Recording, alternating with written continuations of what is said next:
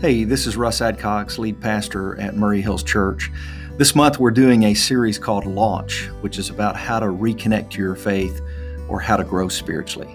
I hope you enjoy.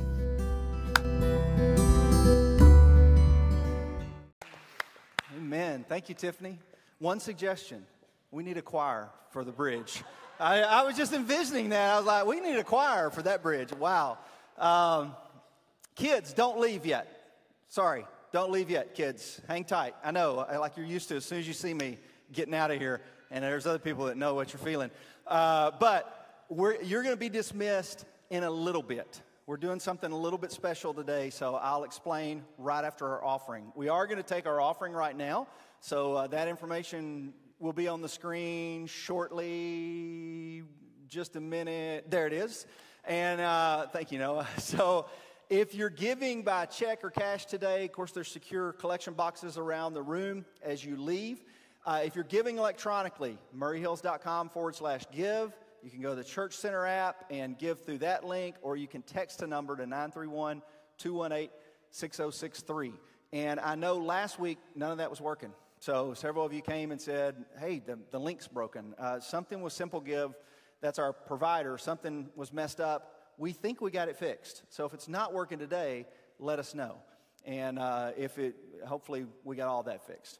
Uh, two things, though, before we I tell you what we're going to do today. Uh, Tim's already mentioned step one. I missed the welcome. I was out in the hallway during the welcome talking. My apologies. Uh, I hope he did remind you that if you did not sign up, you could still come. So we've got several people registered, but we always make a bunch of food. John Mesco's doing the food today, too. So if you did not sign up, uh, but you would still like to come, it just worked out that you were able to be here, you can still come. So that's, that's the information for, uh, for step one. So today uh, we're kicking off a series called Launch. And we're kicking it off in a, a different way.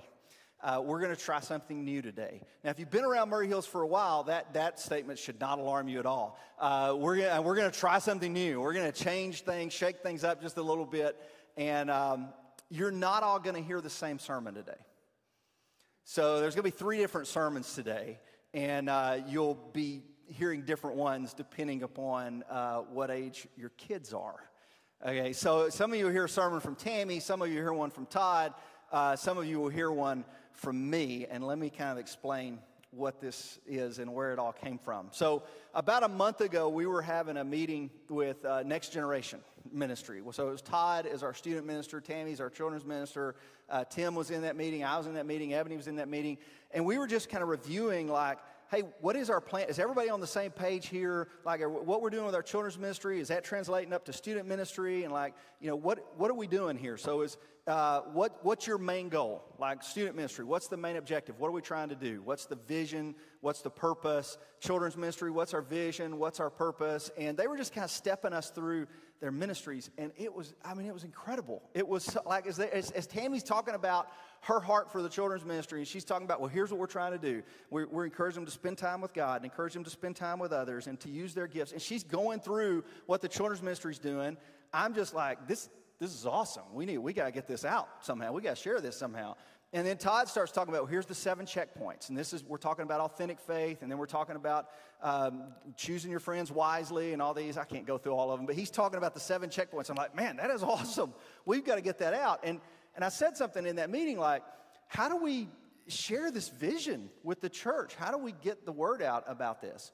And uh, one of the ideas was, well, we could have a parents' meeting, and uh, we've done those in the past, and. you know, if you get 50% back, that's pretty good. But, you know, you're doing it on a Sunday night, you're doing it on a Wednesday night, everybody's busy, especially this weekend, school starts back. It's like, what if we just took those messages and did them on Sunday morning? And so that's what we're going to do. And what we're going to do is just a, just a minute, I'm going to dismiss you. And I just about fell. I'm going to dismiss you. I've been moving all weekend. uh, not me, but my daughter. Um, if you've got a kid fourth grade and down, you're going to go to the beach. And Tammy's down there, and she's going to be sharing about the vision and the values of our children's ministry and how you can be involved in that and how you can help your kids uh, in that. If you've got a student, fifth through 12th grade, you're going to go down to the hangout, and Todd's going to be sharing about the vision and values of our student ministry and how you can get involved in that. The rest of you are going to stay right here with me, and we're going to be talking about mentoring. And so I've got a message prepared for you. So, fourth grade and down, you're taking your kids with you. You're going to be down in the beach room. Fifth through 12th, you're going with Todd. If you've got them in both, you can either divide and conquer or just make your choice. Which kid do you like better? You know, you like the older kids better, you like the younger kids better, just choose which ones you like better and go to that. No, just pick one, really. And the rest of you, 20 somethings, college students, uh, empty nesters, grandparents, uh, no kids, the rest of you are going to hang right here with me, and I've got a message for you. So the parents of the younger kids are anxious to get out of here. So just like their kids, so you know, you guys can go ahead and head that way. Uh, let's just all stand while we do this. That way it'll be chaotic and crazy. About 30 seconds, let's stand. If you're staying in the room, you can uh, hang right here. And parents and teens that way, that way. Kids, you go with them.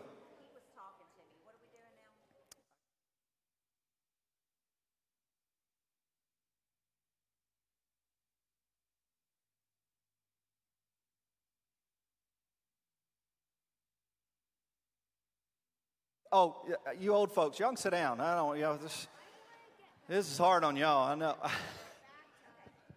okay, we'll talk about that. All right.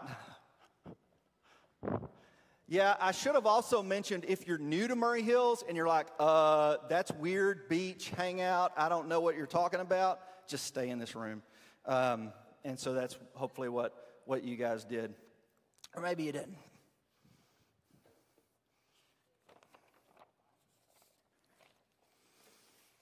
All right, let me get my. Well, I don't need a stool. I need to stay on my need to stay on my feet today, right? Okay. Um, so, thanks for staying with me. That means a lot to me, right? but thanks for thanks for hanging with me. And I know that uh, as I was writing this message, I was like, this is going to be interesting because I'm going to have two very different groups of people in this room. Okay, so I'm, I'm going to have, I know that I've got some that are younger, like you're in college, you're in the 20 something range, or you're married with no kids yet. And uh, I was once you. Okay, for five glorious years, uh, Jenny and I were married with no kids. Uh, and, and people always said, uh, just wait, just wait. You don't have to have kids now. Just wait, just wait. Trust me, just wait. Those people were right. Uh, and I love my kids. But I mean, I loved that time period in which we were married with no kids. That it was that was a lot of fun. Uh, but I do remember when we were in that stage of life that we rolled our eyes anytime somebody started talking about kids.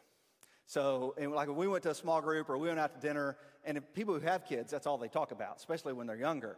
You know, that's all they talk about their kids. So we would always roll our eyes when when people was talking about the kids. And I know you're going to be tempted to roll your eyes at what I say today. Just hang with me for a little bit. I was once where you are. To uh, the rest of you, to those that, you know, like you got the empty nest, uh, the kids have grown up, moved out of the house, or they're still in the house, but they really ought to be out of the house. Uh, but they're definitely not in children's ministry anymore, and they're definitely not student ministry anymore, and you're at the grandparent stage and all that. I'm on my way to you. Matter of fact, if, if Roman had not come home 10 years ago, I would be with you in three weeks. So uh, we moved yesterday, we moved Lily into her apartment in Birmingham. This is her senior year of college. And then in three weeks, we're moving Hallie into the dorm at Belmont. And we would have been empty nest at that point. But Roman is going to give us another 10, 15 years in the house. So uh, we're good for a, for a while. Um, but I know that you'll be tempted to kind of cross your arms. Like, I don't, I don't want to hear this. I'm retired. I've, I have raised my kids. I am done with this. I am retired. We are done with this. Um, don't do that just yet.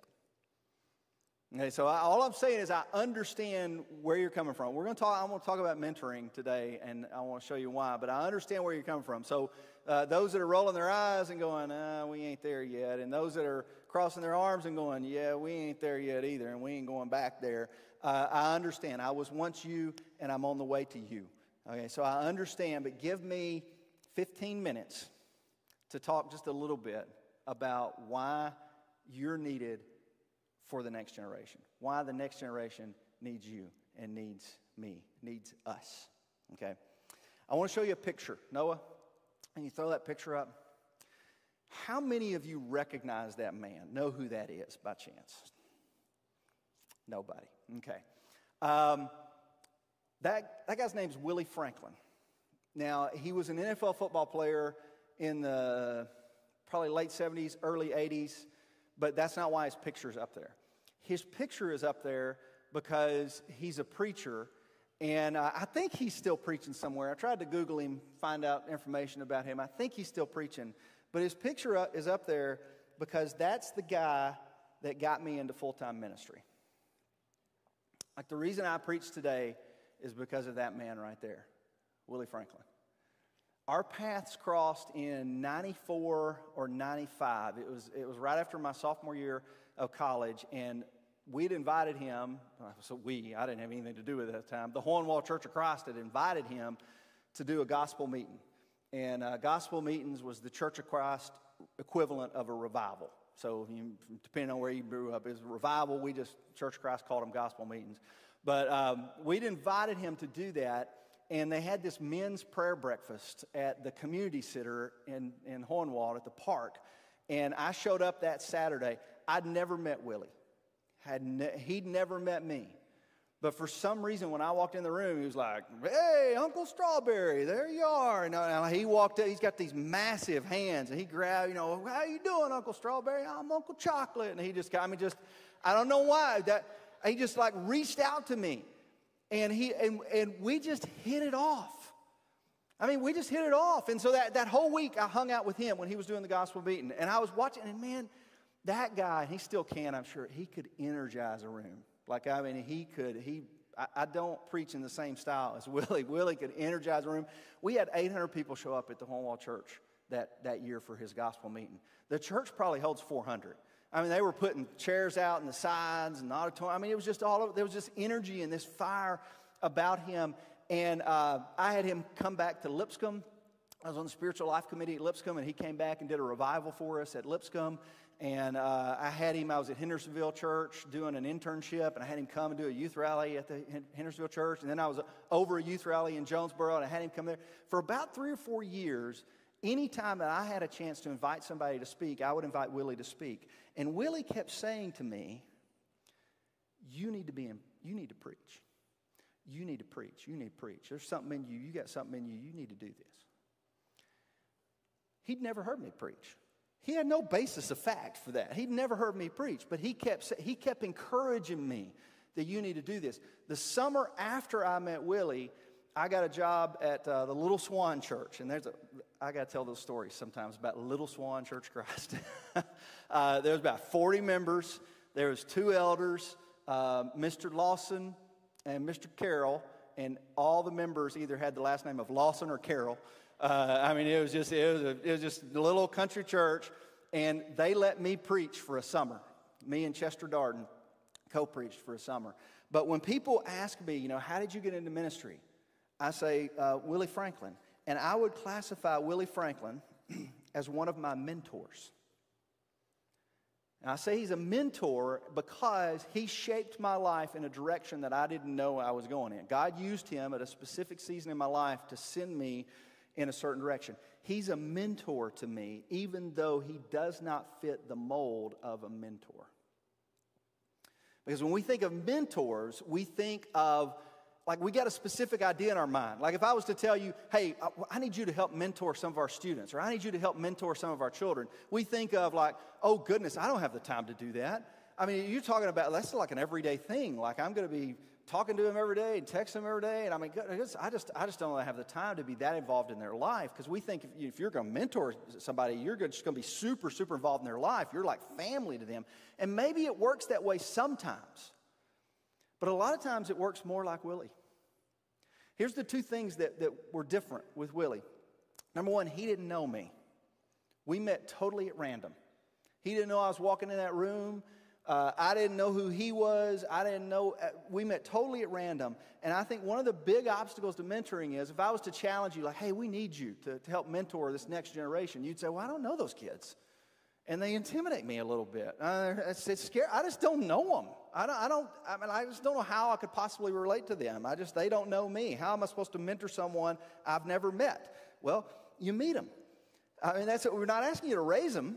We're just asking you to meet them and to invest a little bit into their lives, to be another adult in their lives that's saying the same thing as their parents. And that becomes super important as they move from that side of the building to that side of the building because they stop listening to their parents right? I mean, uh, their parents don't know much. There's a period of life between fifth through 12th grade where the parents just don't know much. Uh, maybe sometimes it extends up to about 21, 22 years old. And, and by about 22, 23, they start going, you know, I, I, think, I think my dad knew what he was talking about. I need to call him for some advice. You know, I think my mom knew what she was talking about. But there's that period of life where having another adult in their life saying the same thing as their parents is super, super important having, having younger mentors uh, in their life. The second thing with Willie is uh, we didn't keep up with each other. Uh, we hadn't talked in 25 years. Uh, just we, we met before smartphones and social media and all that stuff. And so, in that four or five time period where he was involved in my life, you know, he's in another state. I think he's in Texas now. And we just kind of fell out of talking with each other and didn't really continue to have a relationship with each other.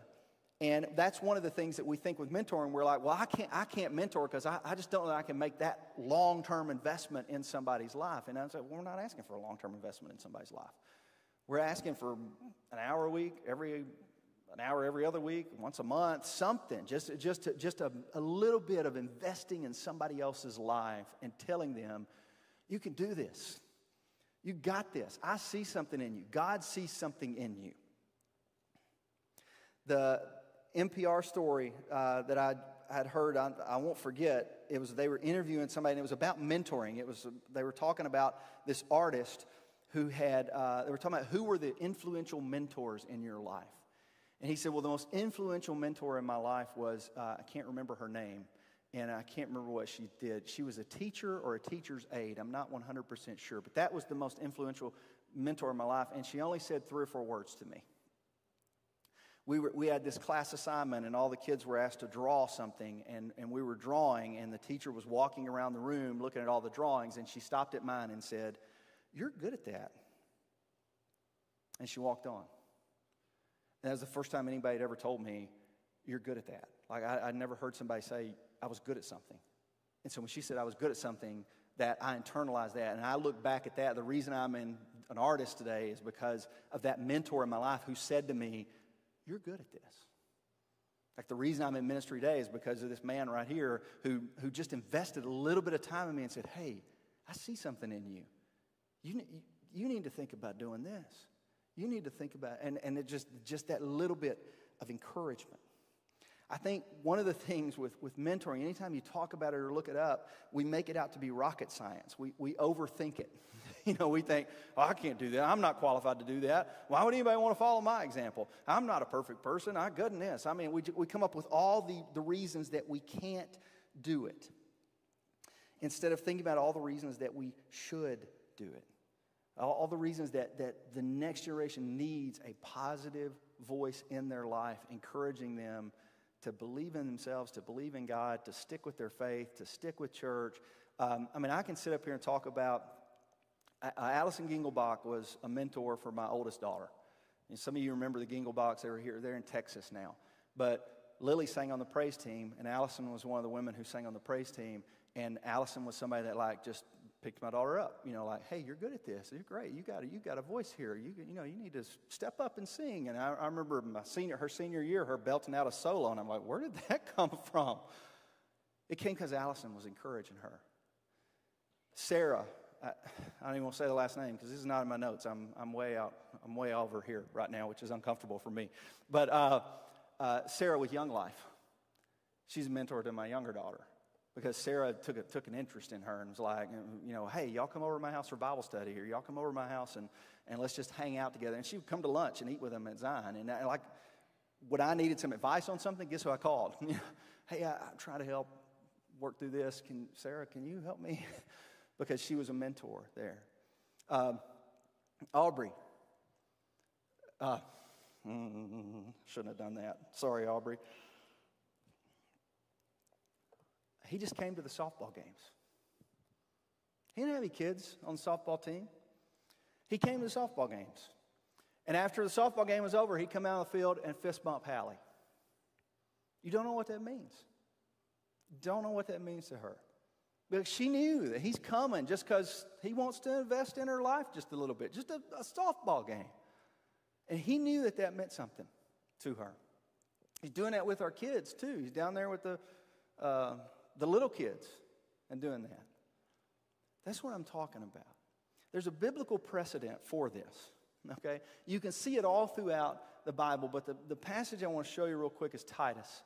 So, Paul had in, in Acts, there's several examples of Paul taking someone younger under his wing and whether they were traveling with him on a missionary journey or they were helping start a church. And the more famous ones are Timothy and Titus. But like Paul would help a church get started, and he would take a young man like Timothy under his wing and he would encourage Timothy. And there's that passage in Timothy that said, Don't let people look down on you because you're young. I mean, he's encouraging Timothy, and he would leave Timothy or Titus or Mark or these places where churches were started, and then he would write letters back to them, encouraging them there's a lot of encouragement in the letters that Paul writes as an older person to a younger person, encouraging them, but then also giving them instruction like, here's how to handle some problems, here's how to handle this obstacle, and those kinds of things.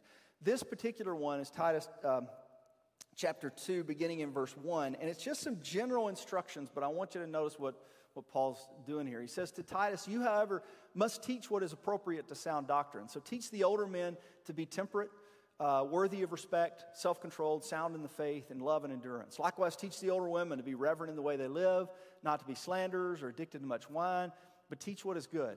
And then they can urge the younger women to love their husbands and children, to be self controlled and pure, to be busy at home, to be kind, to be subject to their husbands, so that no one will malign the word of God.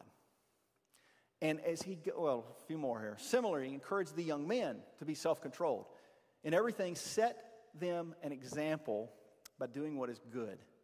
In your teaching, show integrity, seriousness, and soundness of speech that cannot be condemned, so that those who oppose you may be ashamed because they have nothing bad to say about us. Leave that one up for just a minute, Noah. Um, Shana Pounders Curtis, another one of my mentors, showed me this passage uh, years and years ago. And we were in youth ministry together, and she was showing it to me to illustrate how the older generation should teach the younger generation. Like, as, as a youth minister, it wasn't my job to, to be the primary faith influence in a student's life. And as a children's ministry, it's not Tammy's job to be the primary faith in, influence in a, in a student's life. It, it's, it's their parents' job. Uh, so it's it, the parents that are down here and the parents are down, it's their job to be the primary faith influence. But we can help them we can be some people that come alongside them as the community of faith and help them. Because I'm going I'm to speak as a parent, and a lot, many of you in this room have been parents. It gets overwhelming sometimes as a parent. It gets overwhelming. So I'm talking about mentoring here, and I'm thinking about mentoring kids. maybe you need to be mentoring a parent right now. You may be need mentoring a young mom or a young dad and just say, hey, you got this. You, it's going to be okay. They grow up. It's like they make it through the teenage years. I know this is bad right now, but I mean, they make it through the teenage years. I mean, it's going, you're going to be all right. It's going to, I mean, maybe, maybe it's, it's a mentoring to a parent. But the example, the, the, the, what you do as a mentor is right there in that line right there. Set them an example. Set them an example by doing what is good. And the other line that gets me, and you can go to that next one now, Noah, is this one right here. So they can teach the younger. So what Paul's, as Paul's writing to Titus here, he's saying, like, that's ultimately your responsibility is, is to help equip people to teach the younger so that older men teach younger men and older women teach younger women. So that there's a, there's a generational effort here that's not just professional clergy doing it but it's the church doing it together. And we've tried to become more intergenerational in our approach at maury hills if you've noticed. We started bringing the kids in here. Like when they're really young they stay in there the whole time. But when they're kindergarten through fourth grade we want them to be in here with with all the church, worshiping together, taking communion together, and then they can slip out for my sermon because I'm not preaching to them. All right, they go, they get their own message. But then as they hit like that seventh and eighth grade or ninth grade, we'd like them to stay in here the whole time with us. And that's a change. We didn't, we didn't used to do that. We used to kind of silo them off. And we, we wanted to change that because we want the church to be more intergenerational. We want the, the older men to teach the younger men and the older women to teach the younger women and to, and to build those relationships. So um, that's, that's it's a, it's a very good approach, but it's a very difficult approach. And I, I get that and I understand it. Partly because kids can be a little intimidating, especially in the student ministry, partly because we're just intimidated to do it. It's like, I just don't, I don't know that I'm the right fit. I don't know that I'm the right person, all that kind of stuff. I, I want to challenge you to get involved uh, in the life of someone younger. That's, that's kind of the challenge I'm leaving you with you today. Whether it's going to a, a softball game, football's getting ready to start up, go to, go to kids' football games. Just, I mean, I, go to the soccer games, whatever it is, just to, to challenge you to start investing in the life of a young person as an encourager, as someone, because when, when you start encouraging them, then they're going to, when you start coming to, coming to you for advice, that's where they're going to come for advice. But you just, to invest in the life of someone that's younger than you. And it, it, may be through this church. I mean, there's opportunities in children's ministry. I guarantee if you go down to Tammy right now and say, hey, Tammy, I'd like to volunteer once a week, she'd hug you. Uh, you know, because during the pandemic, it's been very difficult to find volunteers. So I'm sure you, do have to pass a background check. Clarify that, so we don't just let anybody do our children's ministry. But you know, if you're able to pass the background check and do the training and all that, then then Tammy will have opportunities for you. Um, Todd's ministry is a little bit different because teenagers are a little bit different, but uh, there's always opportunity. Sometimes it's just driving for kids for events, or sometimes it's providing food for events, or just chaperoning for events and, and those kinds of things. So um, I, I want to just I want to throw out that challenge to you. And what I'm encouraging, I was going to say email Todd or email Tammy or all that kind of stuff. Here's what I'd like you to do if you're interested in it: is email me. Can you throw that out? There's my email.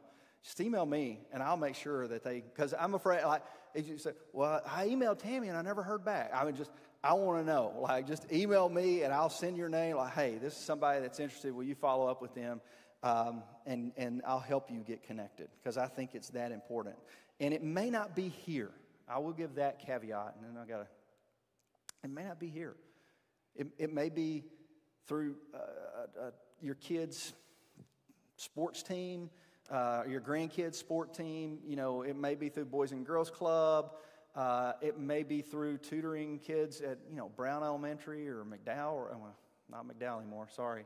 Um, Baker or, you know, any of those schools. It could be going and helping at the schools, reading to kids. There's lots of opportunities to get involved in mentoring. And as the people of God, I, I think we, we have a responsibility there to do that. And so it may be our family.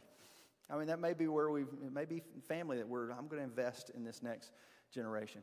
This uh, quote right here sits on my bookshelf uh, at, in the office, and uh, I'll close with it and I'll lead us in a word of prayer. A hundred years from now, it will not matter what my bank account was, the sort of house I lived in, or the kind of car I drove, but that the world may be different because I was important in the life of a child. Let me pray for us. Father, I'm thankful for uh, this church. I'm thankful for everything that's been invested over the 20 year history of this church in children's ministry and student ministry because it's made an impact on my children. And I'm thankful for this, this next generation of children that's coming up and all these new faces and all these new families. And I pray that we as a church, we as the collective body of the church, are able to embrace that opportunity to um, maybe step into some awkward territory for us and to mentor next generation to, to invest in the life of a young person. And uh, I just pray that, you would, that we would be open to the opportunities, not just here, but wherever they are, we would be open to the opportunities to be involved in something like that. Uh, it's in your son's name I pray these things. Amen. All right. Uh, not surprisingly, Tammy got her sermon done before me because I saw kids coming in down there. So uh, Next week, we'll talk about launch. We're going to be, that'll be the rest of August. We'll kind of talk about the principles of launch. But thank you guys for being here this week. We'll see you next Sunday.